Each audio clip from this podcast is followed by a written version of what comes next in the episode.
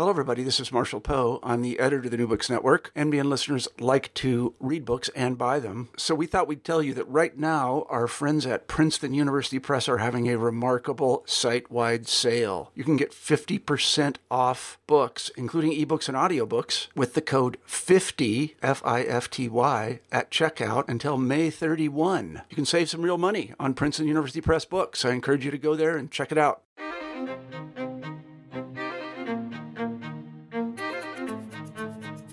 Welcome again, everyone, to the New Books Network Native American Studies channel. This is Ryan Tripp, your host. We're here today with Professor Colin Calloway, 1943 Sean Kimball Professor of History, as well as Professor of Native American Studies at Dartmouth College. Welcome, Professor Calloway. Thank you. It's a pleasure to be here.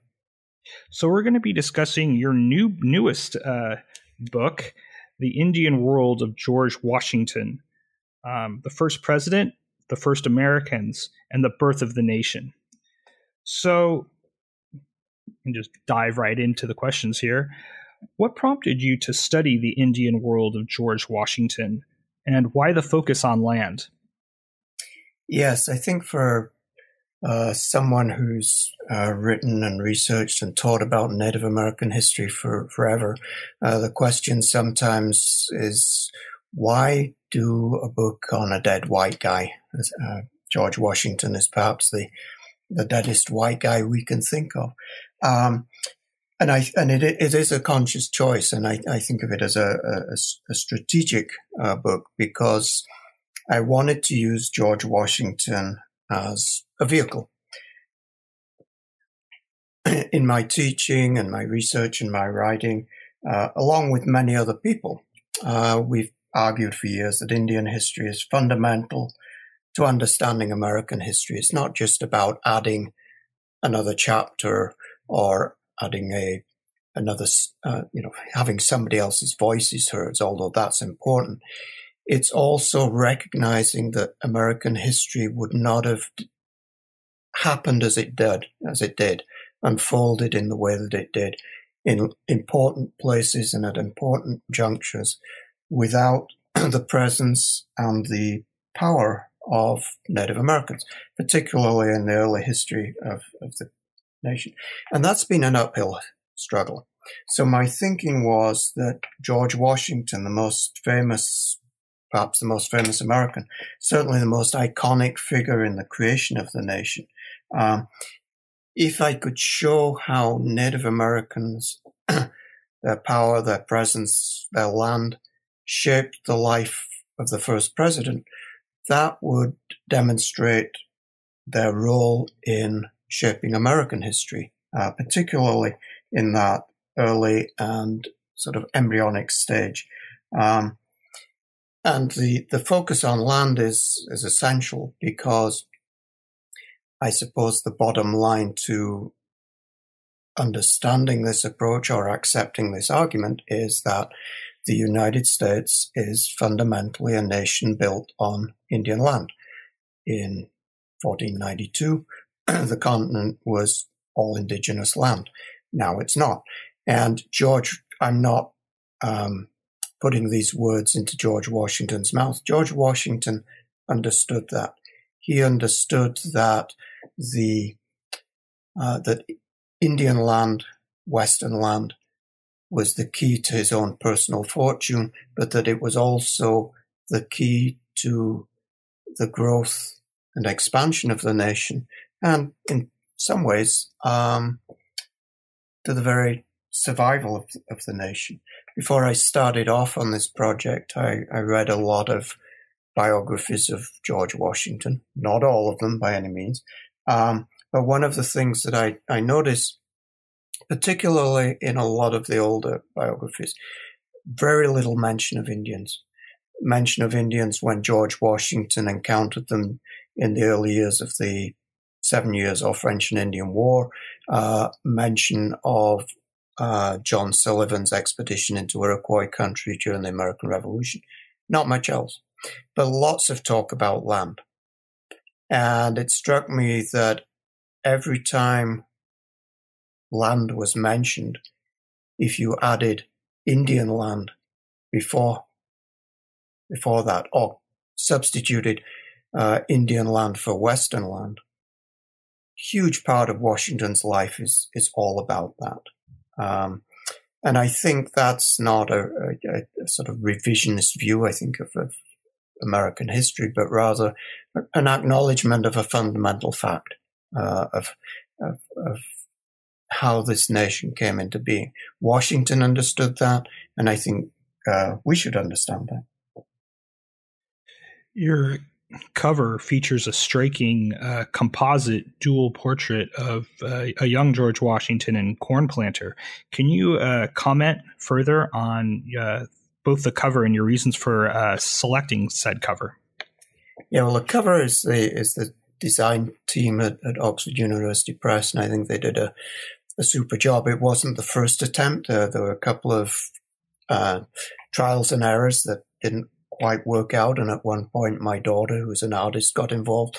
But this is, I, I like the cover because one of the things that I felt was important was there are so many books on Washington and there are so many striking portraits of Washington and this needed to compete. I've always thought of this had to be a book that was a substantial book that could muscle its way into this impressive and formidable literature on George Washington. Um, and what I like about it is how they've taken that portrait of a, a, young George Washington, as far as we know, it's the first portrait of him where he chose to be painted wearing his uh, militia uniform for the from the French from his time on the Ohio frontier in the French and Indian War. Um, and as my daughter says, it looks like he's giving Cornplanter the side eye. Um, because I wanted this not to be, not to be a book, George Washington and American Indians, in which it's really about George Washington and his policies, but rather a reconstruction of a world that George Washington and other people at his time inhabited, which was a world with a, in many places, an omnipresent Indian presence. And Cornplanter is one of many native leaders whom Washington meets and deals with. Um, and so placing them together as, as, as the designers did, I, I think is appropriate. Um, they, they should be equal players in this. Plus, there's that just uh, very nice blending of the deep reds in the portraits uh, uh, that, that help to give it give it a, a, little bit of impact. It's a great cover. Uh, so, for a more specific question, in 1748, George Washington's, and you write, uh, journal of a trip to the Blue Ridge Mountains and beyond to the Shenandoah records his first experience roughing it on the frontier. He complained about the dirt and discomfort he had to endure, and marks the beginning of a lifelong obsession with Western land. He also met his first wild Indians. And then you further contend that Washington ultimately conducted 45 surveys west of the Blue Ridge. How did this first trip west of the Blue Ridge and his earlier role as a surveyor ignite an obsession with Western land? So, Virginia in the early part of the 18th century, uh, for much of the 18th century, I suppose, is actually at the forefront of colonial expansion westward across the Blue Ridge Mountains and then across the Appalachian. And actually, if you look at a map of Virginia at that time and and um, and see the uh, the claims to Western lands that Virginia had, you can understand this. Um, Virginia was looking to the Ohio country and beyond. Um, and so in Virginian colonial society, um, surveying was an important and lucrative position.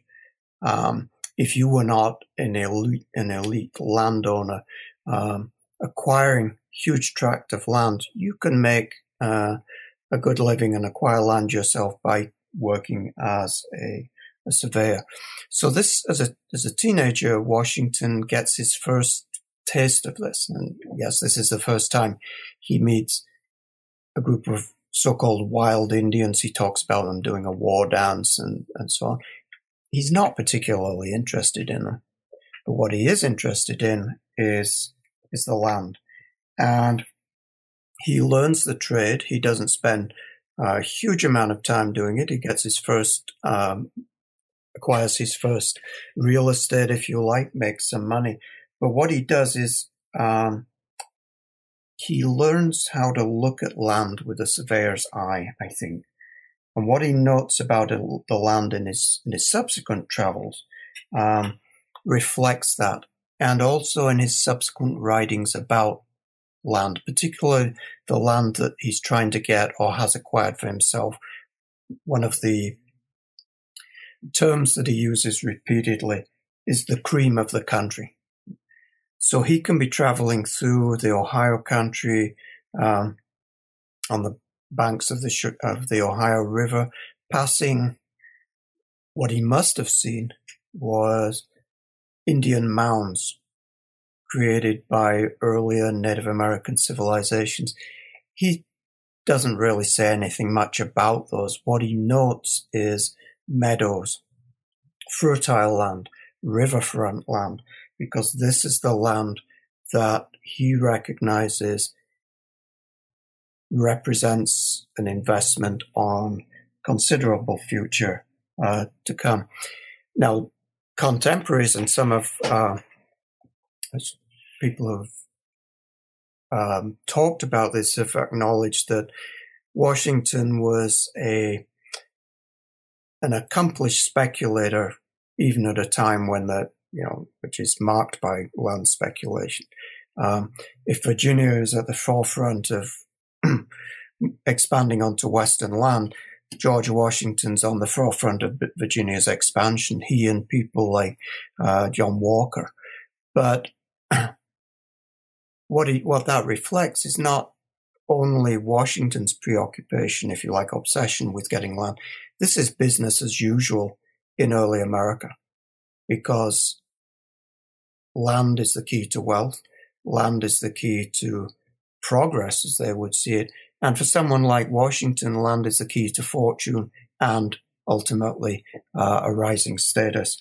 Um, and that, I think, is a, an important story of early America. It's it, it is a story that involves converting Native American homelands into American real estate.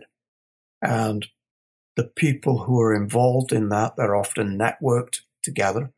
Um, those are the people who position themselves to um, to do well in that process. You also argue that a Native American man um, in eighteen in the early uh, seventeen fifties, Tanaghrisson, um, had encouraged Washington in the early seventeen fifties to fight the French and had encouraged the Shawnees and Delawares to assist him. In the 1754 capitulation at Fort Necessity, it was a blow to Tanaghrisson's standing and to Iroquois authority over the Ohio Indians. For our listeners, can you briefly recount the events that culminated in this Battle of Fort Necessity, as well as a, a brief depiction of description of and depiction of uh, who this Native American man was, Tanaghrisson, um, as well as the immediate aftermath that ultimately uh, precipitated the Seven Years' War. Yes, uh, in a lot of earlier biographies of, of, George Washington, these events, and particularly the, the skirmish in which George Washington and a company of Virginia militia and a handful of Indians um, fight the French and de- defeat a contingent of French Frenchmen led by Anson, um, de Jumonville. That is sometimes characterized as Washington displaying those remarkable talents of leadership that are going to mark him for greatness in, in, in subsequent years. Um, and sort of cards on the table here, as I've read through these uh, documents and tried to reconstruct that sequence of events, in my own mind to my own satisfaction. I I fail to see that Um, I, I, see Washington's talent for leadership elsewhere, other places laid it not there. Um, I see a young man out of his depth, uh, and actually someone who's being manipulated by uh, Tanaghrisson. George Washington first met Tanaghrisson on a diplomatic mission to the Ohio country for the governor of Virginia. He was sent to ask the French if they would kindly withdraw from the Ohio country because the French were actually advancing, uh, installing garrisons, building forts, etc. The French refused, and Washington was then sent back with uh, a force of colonial militia because the Virginians were trying to take control of the forks of the Ohio, which of course was the key to um, that area of the world and keep the continent. Tanaghrisson was also called the Half King, and that was a title or a position rather than a name. A Half King was appointed by Onondaga, which was the central council fire of the League of the Six Nations. That's the Mohawks, Oneidas, Onondagas, Cayugas, Senecas, Tuscaroras, who, on the basis of earlier military activity in the previous century, claimed a um, influence, if not dominion, over the Ohio country, and appointed a half king almost as an ambassador, or in a, in a British medieval con- context, perhaps a marcher lord, to oversee and represent their interests in that country. The half king also, of course, had to serve as a conduit representing Ohio Indians in their relations with Onondaga. And as you can imagine, that was a position of some influence and, and power. But it was also a precarious position and becoming increasingly precarious in this time period because Shawnees and Delawares and other Ohio peoples were kind of flexing their muscles a little bit and saying, we're going to, we're going to de- move away from this. We're going to cast off that, uh, Iroquois, uh, claims to, to dominance. We're going to, if you like, declare our independence. So that's undermining that position. And then, of course, when the French come, that threatens the intermediary role that uh, Tanaris and the Half King can play between the French and the English, between the tribes and Onondaga. Uh, so when the French in, invade Ohio country, Tanaghrisson goes to the French and gives them a good telling off and says, if you don't cease and desist, then I will come with Ohio Indians at my back and we will take care of you and the French basically call his bluff. And it actually is bluff because the Shawnees and the uh, Delawares and the other Ohio Indians are not convinced that they want to expel the French um, because they have their own problems with, with the British. And they are also the people who, if a shooting war begins, recognize that they will be stand to be caught in the in the crossfire. So uh, the French didn't withdraw and the Ohio Indians didn't rally around uh. So, at the very least, to save face, but also to kind of re- reassert his position, Tanaghrisson, it's in Tanaghrisson's interest to um, foment conflict between the English in the form of Virginia and the French. So as Washington is coming with his force, Tanaghrisson keeps telling him, so the French are on the move. There's a French uh, force out and they're coming this way. Uh, they're heading to attack you. Washington and Tanaghrisson team up. They go in search of the French and they essentially seem to have ambushed the French um, at a place that's now called Jumonville uh, Glen. Washington, in his accounts of that, skirmish glosses over it very quickly, which is not like Washington.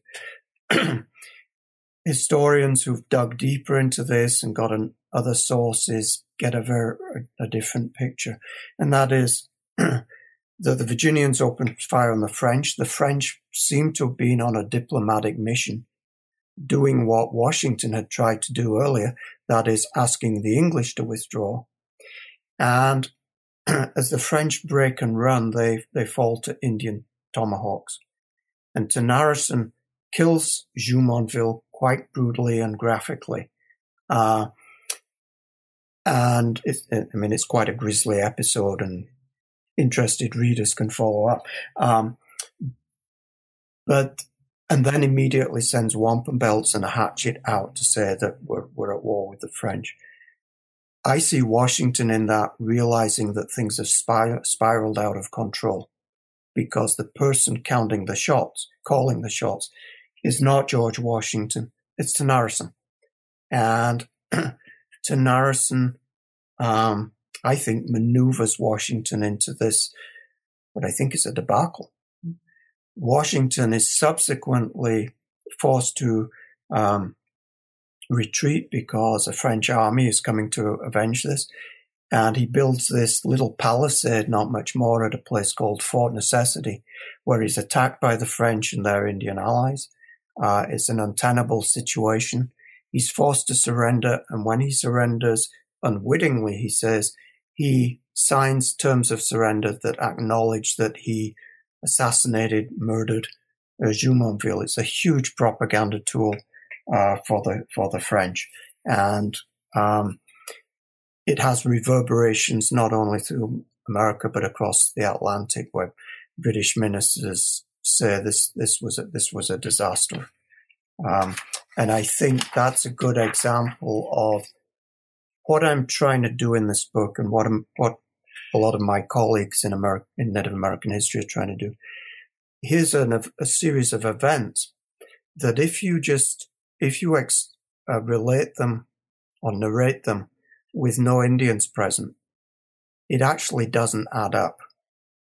But if you inject Native Americans back into the story and get to the extent that you can their versions of it or the French versions of it to complement and flesh out what we get in the in the English sources, you get a much fuller understanding. And I think that's kind of what I'm trying to do in this book, not show that Washington was a you know a bad guy or a fool or any of those kinds of things, but as in so much of American history, there are points at which if Indians are not in the narrative, then the narrative actually doesn't make much sense. On that note, in the historiography, it is often said that the disaster at the Monongahela, um, which uh, was during the Seven Years' War, convinced Americans in general, and Washington in particular, to break with conventional British tactics and employ their own American way of war. Washington subsequently trained his men in Indian ways of warfare. However, it took time to retrain and re equip troops, and even as George, even as Washington came to recognize the effectiveness of the Indians' tactics, he despaired of being able to match them. Can you elaborate on this disaster as well as the ensuing training and despair? In the wake of the surrender at Fort Necessity, the British dispatched to North America the biggest army it has ever it has sent to kind of get the job done. Washington had failed. The British had to take control of the forks of the Ohio to stem the French advance. The army was led by General Edward Braddock, uh, and the idea was that he would lead this army, uh, blaze a trail across the Appalachians to forks of the Ohio, um, and it would be an irresistible force that would simply sweep the French aside in the event, what it does is demonstrate the limits of empire in Indian country because Braddock's army achieves a tremendous feat in building or hacking a road through the, the forests and mountains to reach uh, virtually within grasping dis- distance of Fort Duquesne at the um, forks of the Ohio. And it is then attacked, attacked it's not really a planned ambush. It's almost more of a collision by a force of Native Americans and some French.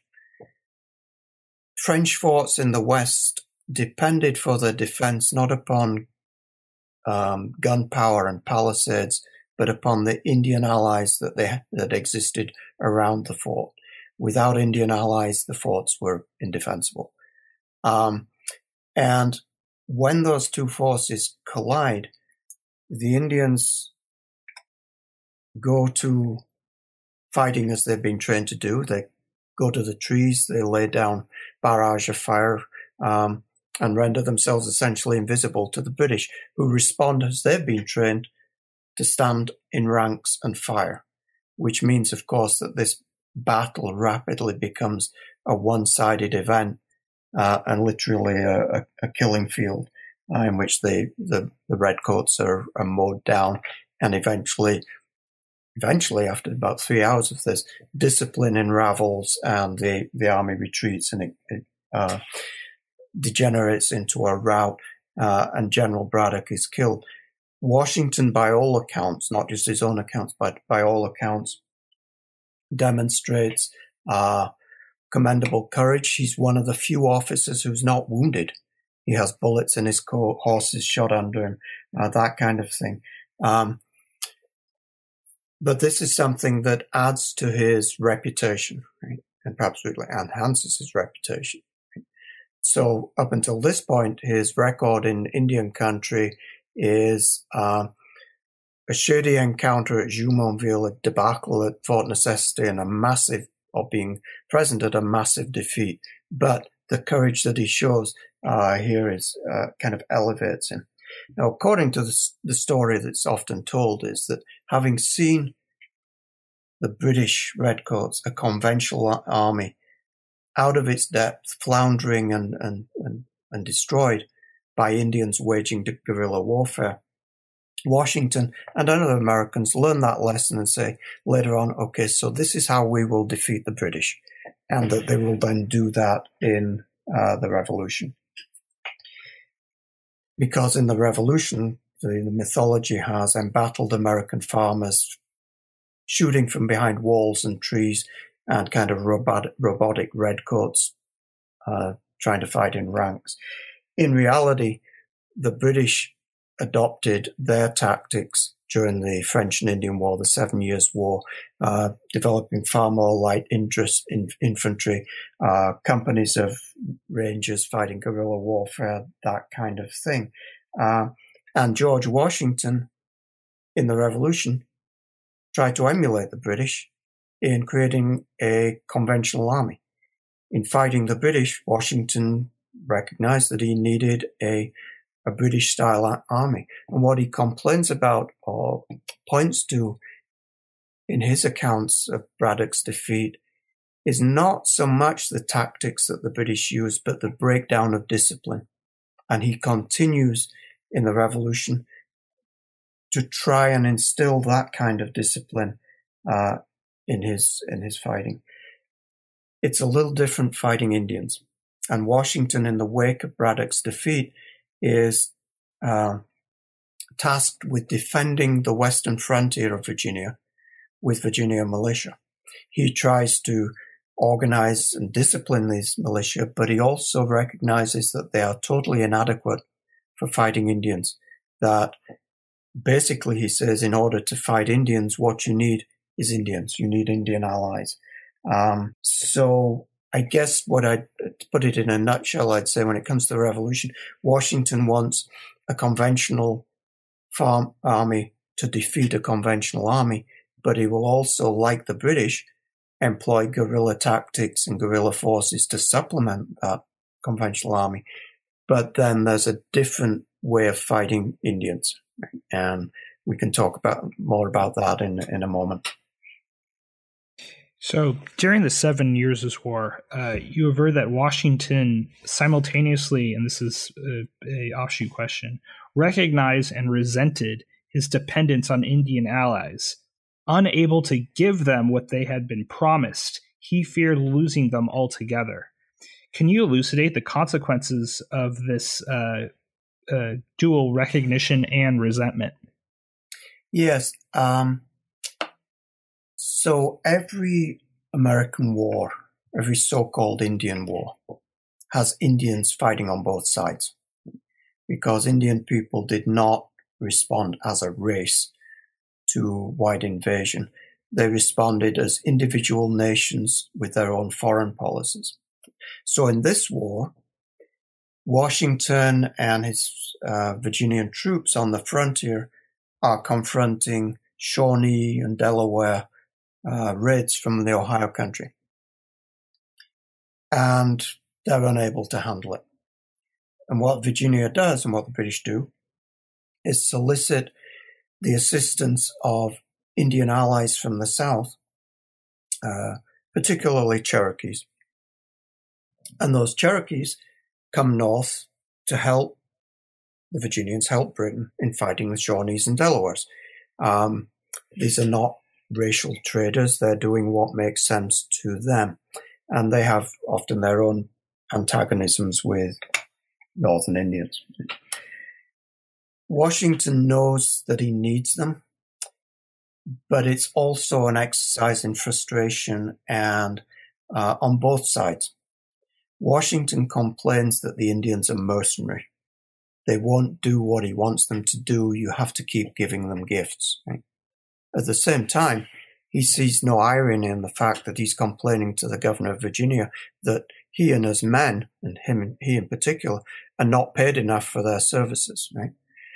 But Indian people have come north under contract in a sense that they've been asked by the British to send their warriors to fight alongside the British, and in return, they expect that their women and children will be looked after when they're away, and that they will receive the supplies that they need food, guns, ammunition, etc.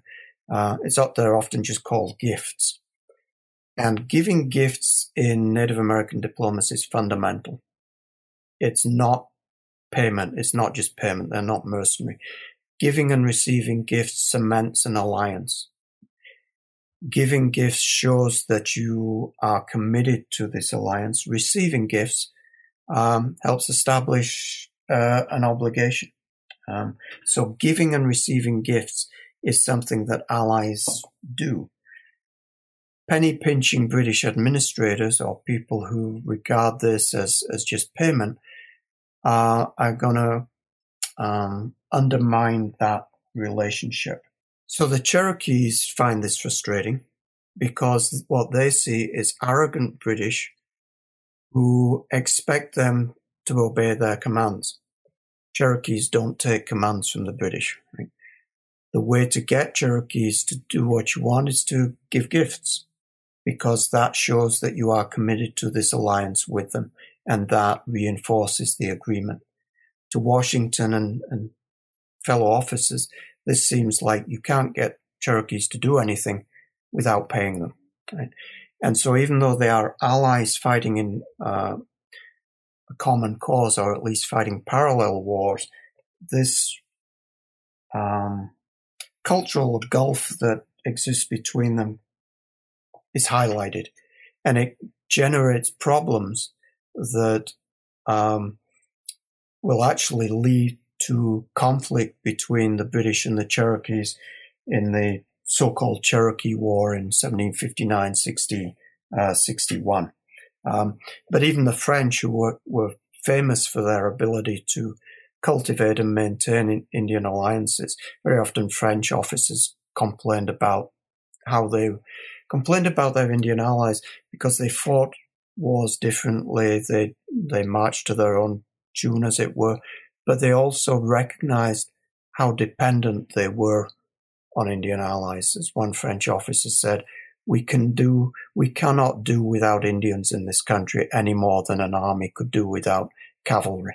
And Europeans um, often resented that dependence, and I think some of that is is apparent in in Washington's reactions too. So let's talk. Let's discuss a little bit of uh, the years leading up to the Revolutionary War, the American Revolution, as well as the war itself.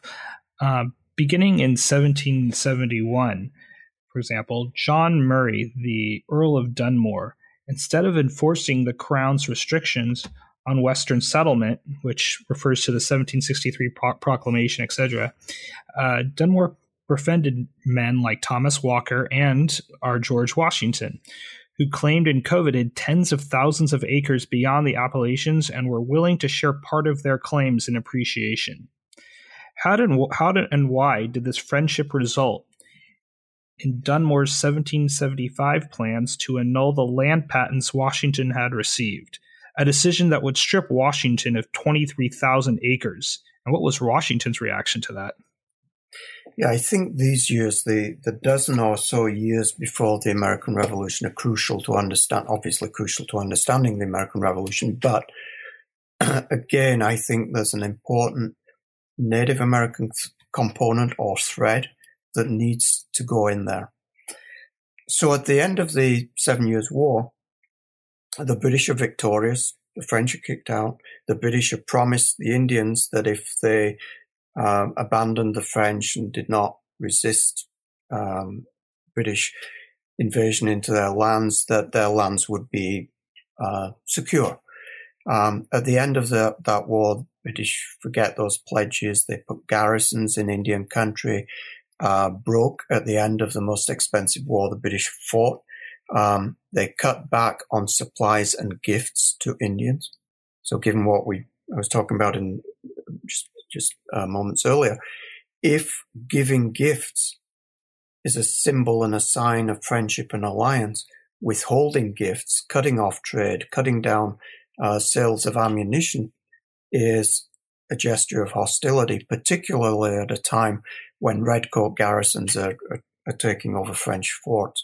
It produces a so-called Indian rebellion. I prefer to call it the first American War of Indian independence. It's often called Pontiac's War, where Indian peoples in the Ohio Valley and Great Lakes take on the British Empire and basically um, knock it back on its heels. To avoid that happening again, the British do a couple of things. First of all, they say, well, we're going to have to keep an army in North America. Keeping 10,000 British soldiers in North America is an expensive proposition. Britain is broke. How are you going to pay for it? Some bright spark has the bright idea of, well, let's tax the colonists just to do that and to help administer this, this empire. And we all know how that played out because that's a fundamental part of the standard interpretation of the origins of the American Revolution. The other thing that they do, and this is a piece that's not given so much attention, in 1763, the British say we've got to avoid these recurrent frontier conflicts. And the way to do that is to regulate the frontier and stop British people, white people, if you like, trespassing on the Indian lands. So in 1763, the British government issues a proclamation. It's called the Royal Proclamation. George III signs it, which essentially says east of the Appalachian Mountains, that's British territory. West of the Appalachian Mountains, that's British territory too, but it's an Indian reserve. And people don't go there without proper authority, and nobody buys land there except the Crown. To cut down individuals, land companies, etc., cheating Indians out of, out of their land. Fair enough, that seems like a good idea. The problem is that people like George Washington, Benjamin Franklin, Thomas Jefferson, Patrick Henry, the Lee family in Virginia, most of the elite families of Virginia and other colonies have for years been speculating in Western land. You get hold of land beyond the Appalachians, you get a claim to it in anticipation that once the French are defeated, then the West will be open to settlement Colonists will swarm across the Appalachian Mountains, eager to buy or rent land, and you will you will just make a killing. The French are defeated. The way west is open, and then the British slam the door, and that's incredibly frustrating for people like Washington who've been waiting for this day. Immediately, they are lobbying to get the proclamation line moved uh, Washington basically conspires with his land agent, says, "Well, let's just ignore it. They're gonna, it's it's gonna fall away." Uh, so, in a sense, they continue to speculate and invest in Indian land. When Governor uh, Dunmore, John Murray, Earl of Dunmore, arrives, these are his people, right? And so he immediately um, comes on board uh, with what they're doing and in anticipation of, of getting land. And in fact, the, he is many historians hold him responsible for fomenting a war with the Shawnees. It's called Dunmore's War, in which he defeats the Shawnees, or the Virginians defeat the Shawnees and acquire a huge amount of uh, of land as a result of that. The, but Britain is tightening its restraints, and the government determines that the claims of people like George Washington to Indian land under an earlier proclamation by the governor of Virginia in 1754 and under the royal proclamation, which actually um, allotted land bounties to regular officers in the British Army. The government now says this doesn't apply. The, the, the earlier proclamation didn't apply to officers like Washington. It applied to rank and file soldiers. And the 1763 proclamation did not apply to colonial militia, only to, to regular officers. And as the government, this is a time, of course, when the British government is, is tightening its control over the, the colony. Uh, when it comes to that point, Governor Dunmore has to decide which way is he going to go, and he sides with the British government. So he then is the person who's, I mean, in some ways, he's the, he's the, um, he's the messenger who says this is not going to happen.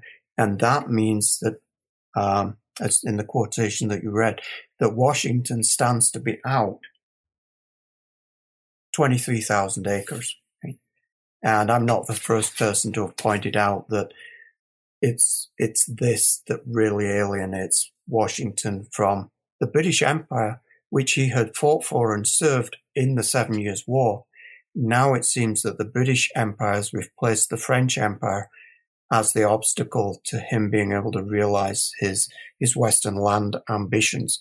Um, and so now he seriously considers separation from that empire. So the, the war of independence is a war of independence, but part of that independence is, is the freedom to speculate in and make money from Indian land.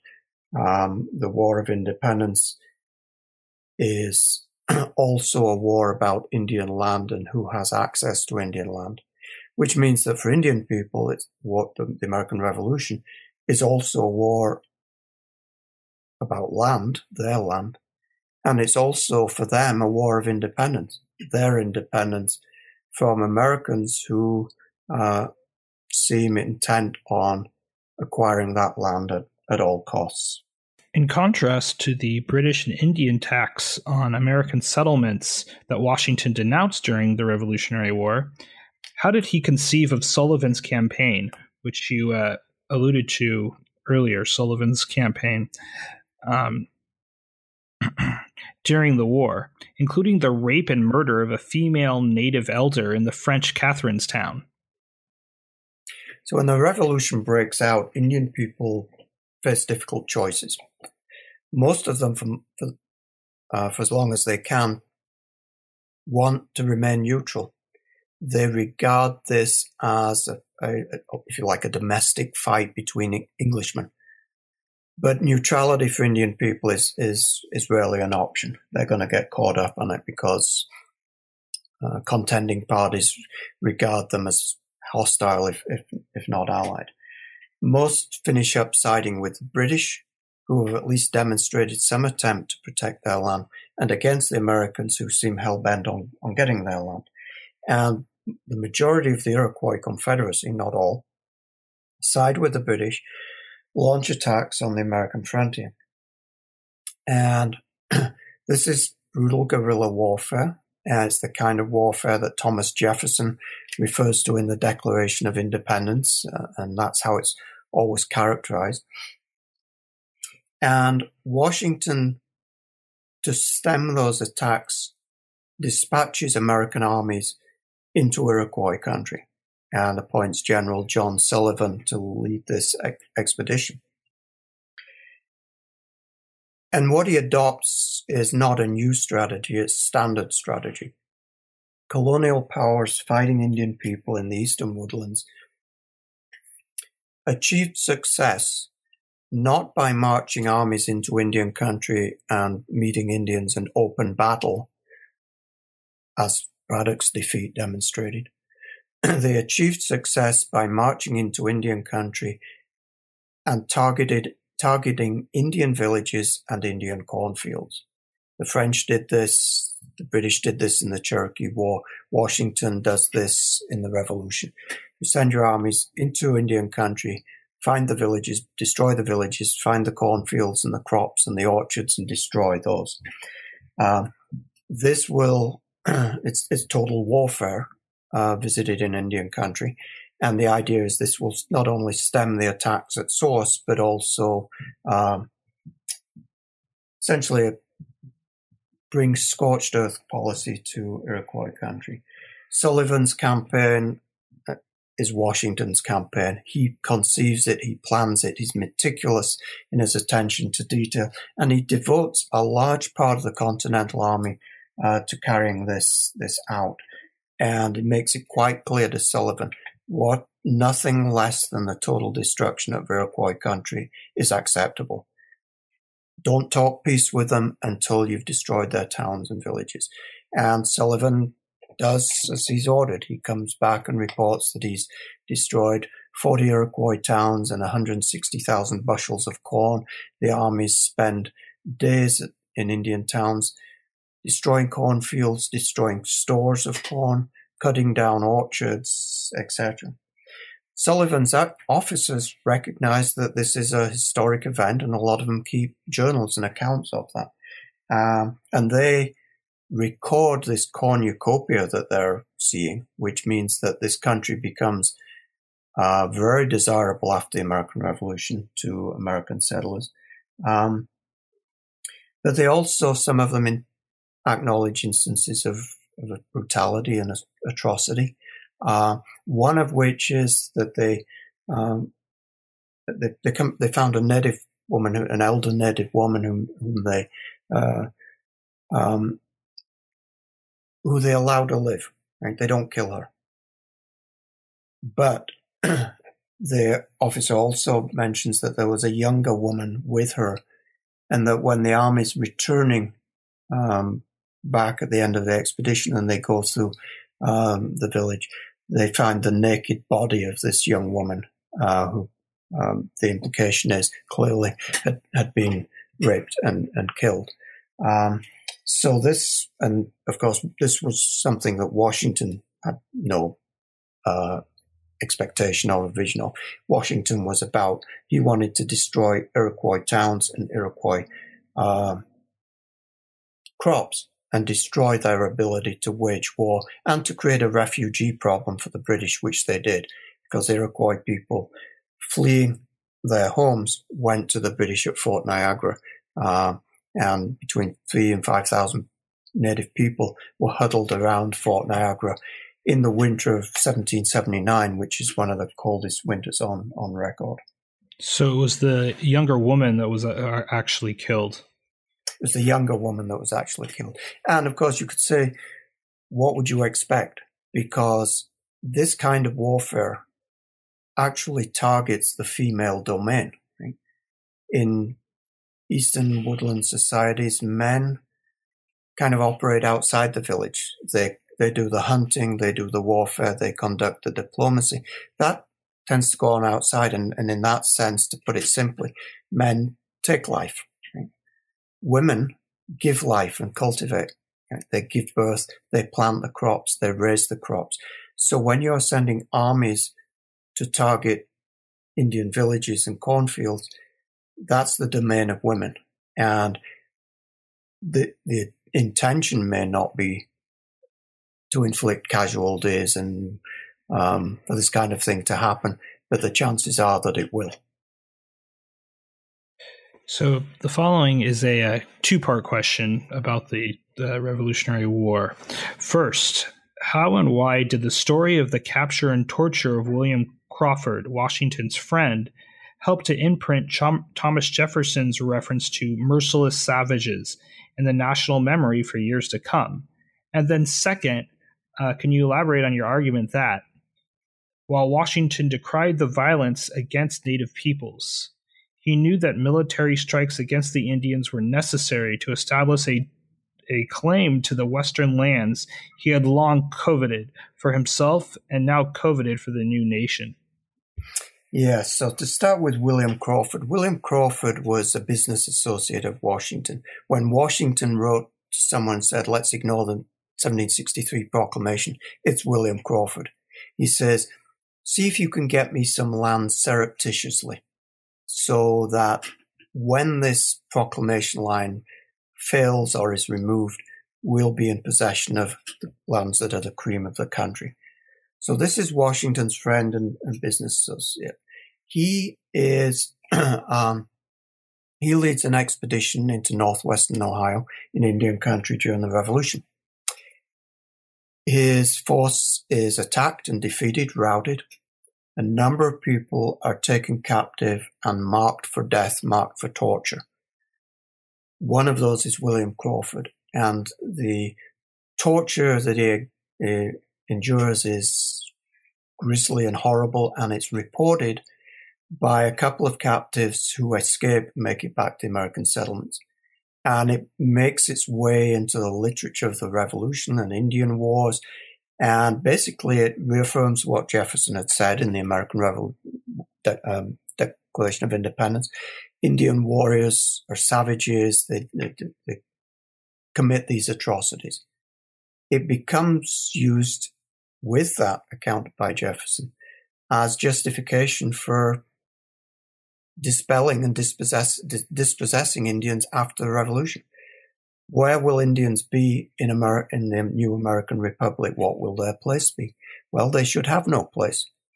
Because while the Americans were fighting for freedom at the moment of their birth, Indians were not only fighting for the king, but doing this horrible kind of stuff. Right? They were savages.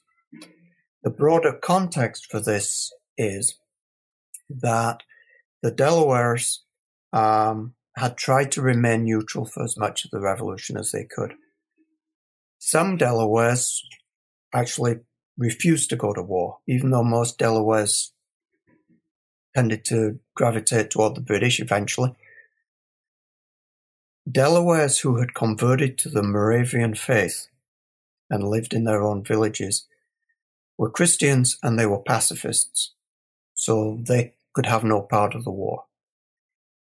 And what had happened was that a force of Pennsylvania militia going into Indian country to retaliate for Delaware raids basically took their vengeance instead on a village of Christian Delaware pacifists at a place called Gnadenhut, and it makes uh, it means tents of grace.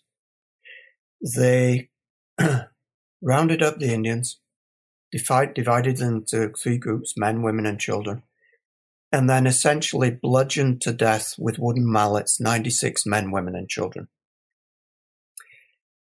That obviously had huge repercussions in Indian country, as George Washington knew it would. He sent instructions to his commanders in the West saying basically, Tell your soldiers not to allow themselves to be taken captive because they will be subject to this horrendous retaliation for this. So he knew what was going to happen. William Crawford was not at the Gnadenhutten massacre, but he then proceeds to lead another expedition into Indian country, which encounters not pacifist Christian Indians, but resistant Indians who uh, defeat him and, and torture him. This is brutal uh, and graphically described, but it's re- it's culturally required. Those Delaware warriors who carried out that torture did so. It, uh, it was imperative that they did so. They were required to avenge their clan relatives who died at American hands. The victim of their vengeance does not have to be the actual perpetrator of the of the of the original uh, crime. Right? So even though this this torture was brutal in its elements, it was not thoughtful. It thoughtless. It was ritually carried out in which one of the Delaware chiefs, a guy by the name of Hopacana, Captain Pipe, who actually four or five years later had signed the Treaty of Fort Pitt with the Americans with William Crawford present, so these guys knew each other, um, delivered a speech explaining what, what was going on. Um, so Indian people actually tell the British at the end of the American Revolution, the Americans tell lies about us in their newspapers. And we don't have newspapers. But if we did and could give our account of the atrocities and brutalities that had been visited upon us, people would have a very different opinion about which of us were the, was the Christian part, which of, which of us were the Christians. Um, those events take place in the early 1780s, 1781, 1782. The war in the West continues long after General Cornwallis has surrendered at Yorktown, which essentially secures American independence. And one of the reasons for that is that the Americans need to establish a claim to Western land. We're used to looking at textbooks that simply show the United States as it existed after independence. Right?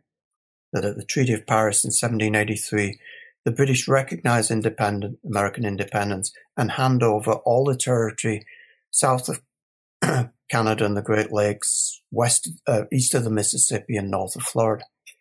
Um, it was not always a guaranteed that that was going to happen, because remember the British had established a, a, a barrier at, at, at, the Appalachian Mountains. In 1774, um, the British extended the boundaries of Quebec southwards to the Ohio River and put that disputed Ohio country as part of the uh, province of Quebec.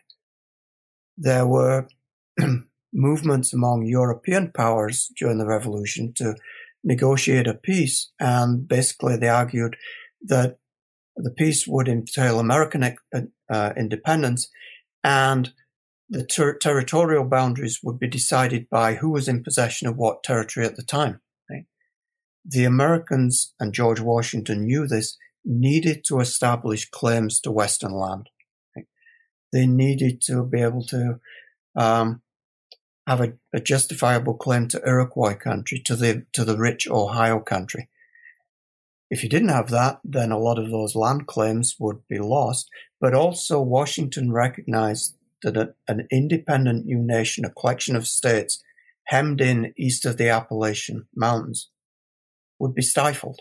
It needed to be able to grow, and it was if it was going to grow, it was going to grow to the west onto Western land. And at the end of the war, of course, that was really the only uh, resource that the United States had. Washington knew that, and he, in that sense, had a already had a vision for how things must happen after independence. In the early republic uh, period, you hold that for Secretary of War Henry Knox and the first federal president George Washington, Saving Indian people from destruction meant transforming Indian lives. Washington recommended what he termed rational experiments for imparting the blessings of civilization and believed, or at least hoped, that the United States would not need to fight Indians if it traded with them. The twin instruments for carrying out this policy were Indian agents and government trading posts. What were these rational experiments in social engineering?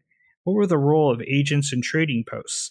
In addition, how did how did Scottish Enlightenment views inform Washington's views, from intensive agriculture to prescribed gender roles? Yes. Um, so, an early review of, of, of, this book, it's actually in the New York Review of Books, says, you know, Calloway seems kind of ambivalent about Washington. Um, you bet. Um, I'm deeply ambivalent about him, and it's wrapped up in his Indian policy. Um, because Washington is just not is not just a, a, sort of bête for American imperialism and expansion and Indian killing. But as first president, he has the opportunity and the responsibility to establish an Indian policy for the new nation.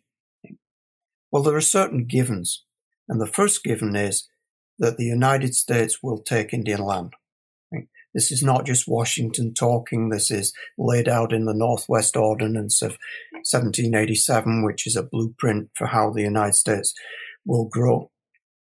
First by establishing territories, then by those territories becoming states.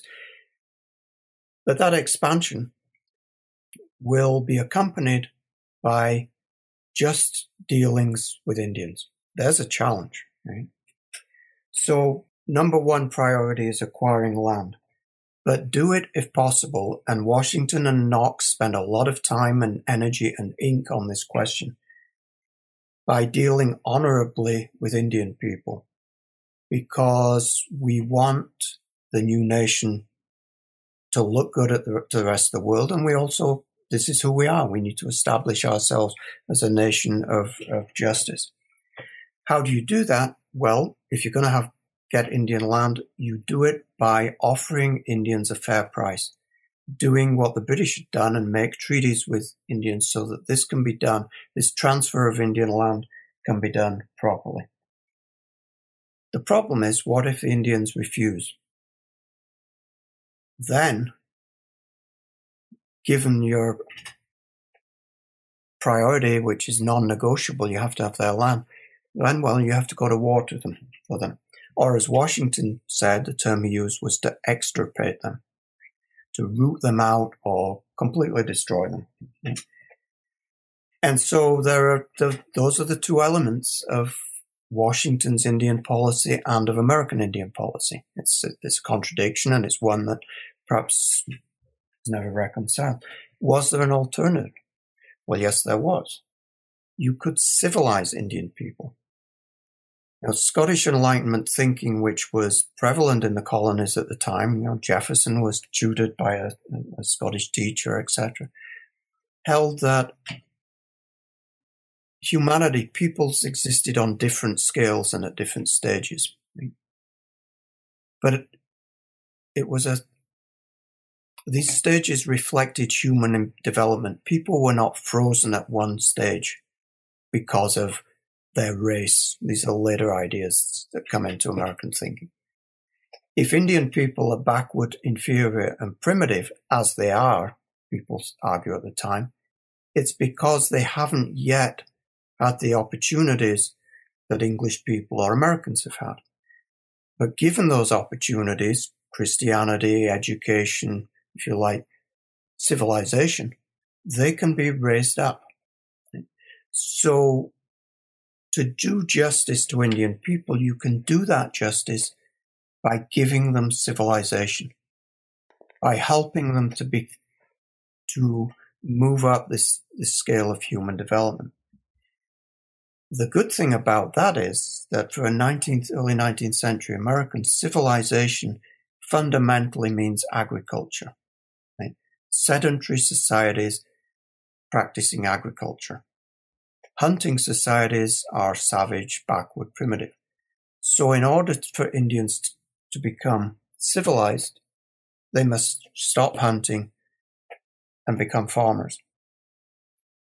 That means they need a lot less land because instead of ranging over hundreds of square miles hunting, they can now derive a living from the soil by practicing American style plough agriculture. So they've now got lots of land they don't need. And that land is also becoming less valuable to them because the encroachment of American settlers is diminishing the game. So this works for everybody. Now, the question, of course, is well, wait a minute. When Sullivan's army went through Iroquois country, it spent all that time burning Iroquois cornfields. The British burnt Cherokee cornfields. These people, of course, were already practicing agriculture.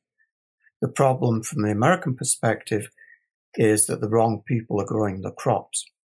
Indian women grew, grew the crops.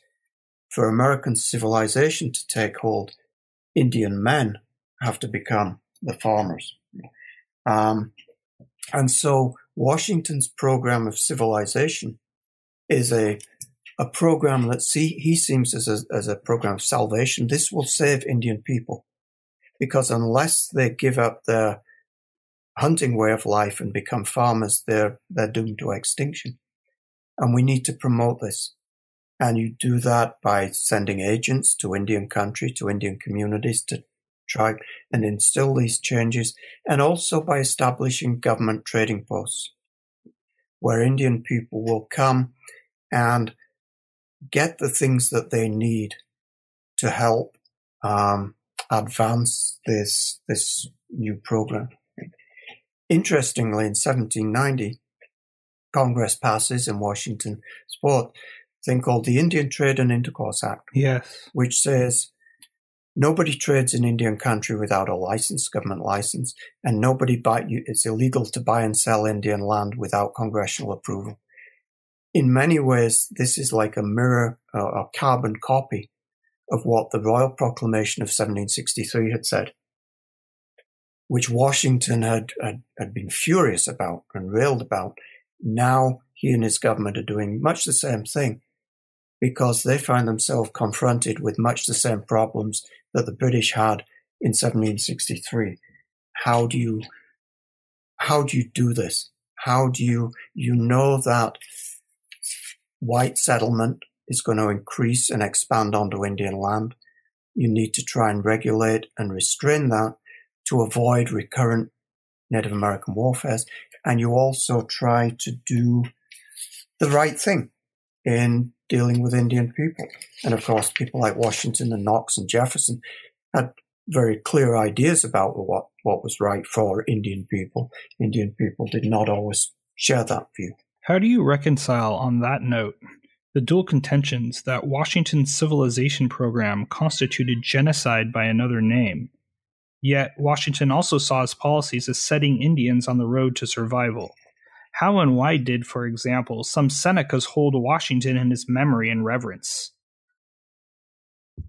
Yeah, this is this is interesting because um, it is, as said, the, the, contradiction of United States Indian policy, not just in Washington's time, but for generations to come. Right? For Indians to survive, they must become civilized, and so they must change forever.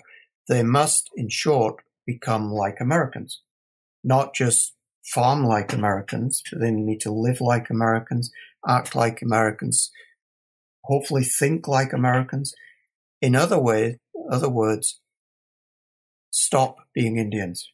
Right? And this idea that the cost of Indian survival is the destruction of Indian culture um, pervades 19th century American Indian policies. That is the um, genesis of that phrase uh, attributed to Richard Henry Pratt and the boarding school era: uh, "Kill the Indian and save the man." for the man, for the person to survive, the Indian must die. Um, so there, I mean, there are various definitions of, of genocide, some very narrow, some very broad, but one includes the destruction or attempts to destroy culture, right? And I would not say that Washington deliberately uh, had this intention, but this is going to be the cost to Indian people of survival on Washington's terms. Um, and because ultimately, Indians who survive will survive not as members of tribes, because there's no place for Indian tribes in a communal way of life and communal landholding in the United States, but they will survive as individuals, hopefully um, living much like um, uh, Americans live, uh, and they will be people of Indian descent, but they won't be members of, of Indian tribes. Um, so given all of that, and given Sullivan's campaign into Iroquois country, which particularly targeted the Senecas, there's this interesting event that happens the year that Washington dies. A Seneca by the name of Handsome Lake has a vision in which he says he goes to heaven, right? And he comes back with a message of revival for his people. And he says the Indian heaven is a place where there are no white men allowed, right? Except George Washington, whom he saw sitting outside. Right? And other Senecas talk about reverence for for George Washington. Uh, and John Ross, the Cherokee chief, principal chief of the Cherokees at, at the time of removal, names one of his sons, George Washington. So there's lots of instances in which Indian people, um, toward the end of Washington's life, and then especially after he dies, invoke Washington and Washington's presidency as almost like a, a golden era for them. Um, so if I'm ambivalent about Washington, so are Indian people in and shortly after his own lifetime. Right? And part of it is they are consciously invoking the image and the memory of the first president and saying he was somebody who tried, even if he didn't succeed, who tried to give us justice. Maybe the United States should follow that example. But often they, certainly in the case of John Ross, they're looking back at Washington's administration and these formative years of Indian policy from the context of a very different era. In 1830, Congress passes the Indian Removal Act. Andrew Jackson is president. And that question that Washington and Knox struggled with, what, what would be the place of Indians, Indian people in this new republic, this new nation that we're building, was answered. There will be no place. Indians will be removed. They'll be relocated west of the, Mississippi. From that perspective and that environment, um, it made sense, I think, for a Cherokee chief like George, John Ross, who had seen his people follow Washington's civilization program as a recipe for survival, uh, to revere this president. Um, Washington had at least tried to reconcile, reconcile those, those apparently irreconcilable elements of Indian policy. Expansion, meaning taking Indian land, and justice to Indians. And of course, Washington failed, but America has failed. Those that's that's the contradictions and the and the dilemmas that that were at work here. Thank you, Professor Calloway. Um, I, we actually have I have one final question. Um, what can we expect from you next that you can disclose? Uh, vacation, or um, are you working on another project, or anything that you would like to comment on? Yeah, yeah, I'm not very good at vacation, um, and I suspect I wouldn't be any good in retirement. Um, so I, I have a couple of things in mind. One thing that I'm intrigued in, and, and I'm working on I'm, I'm beginning to gather steam on, and is the experiences of Indian people in early American cities. People have written a lot about Indian delegations visiting Washington, the city Washington after 1800. And I write in, in, in this book uh, a lot about Indian people who visit Philadelphia to see the first president and have negotiations, etc. Um, what struck me in doing this was going back to our original question about Cornplanter. Right? When Cornplanter and a Seneca delegation come to Philadelphia to visit Washington, they have an exchange of speeches back and forth. These are prepared, kind of written talks that goes on um, a couple of months at least. So they're in Philadelphia for a couple of months and they're actually talking, doing business, if you like, for a couple of days. What are they doing the rest of the time? Uh, and so I'm in the beginning phases of a book to explore that. Um, because, and that's when the Indians are very often, if you like, off record, because the official records don't account for what they're doing. And so I'm hunting through newspapers and things of that nature to see what they were doing and what they made of it all. Um, when you come to a city like Philadelphia.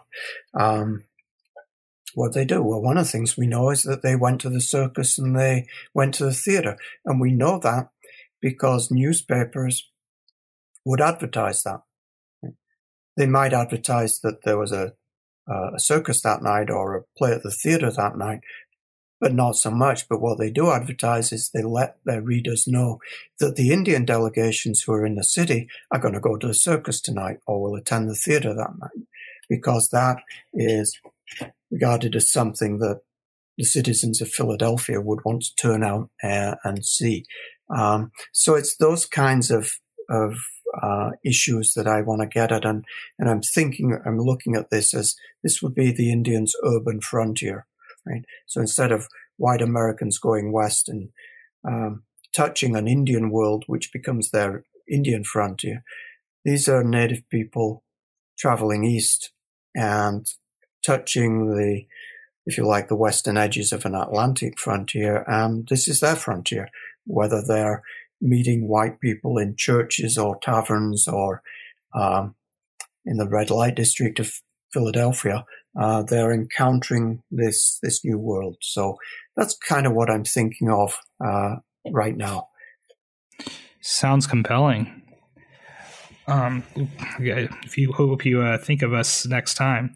Um, so this is uh, Ryan Tripp. We've been talking to uh, and discussing uh, Professor Calloway's uh, Indian World of George Washington. Thank you, listener, for uh, again uh, joining us. We'll hear you and see you next time on the New Books Network Native American Studies channel. Thank you. Thank you very much.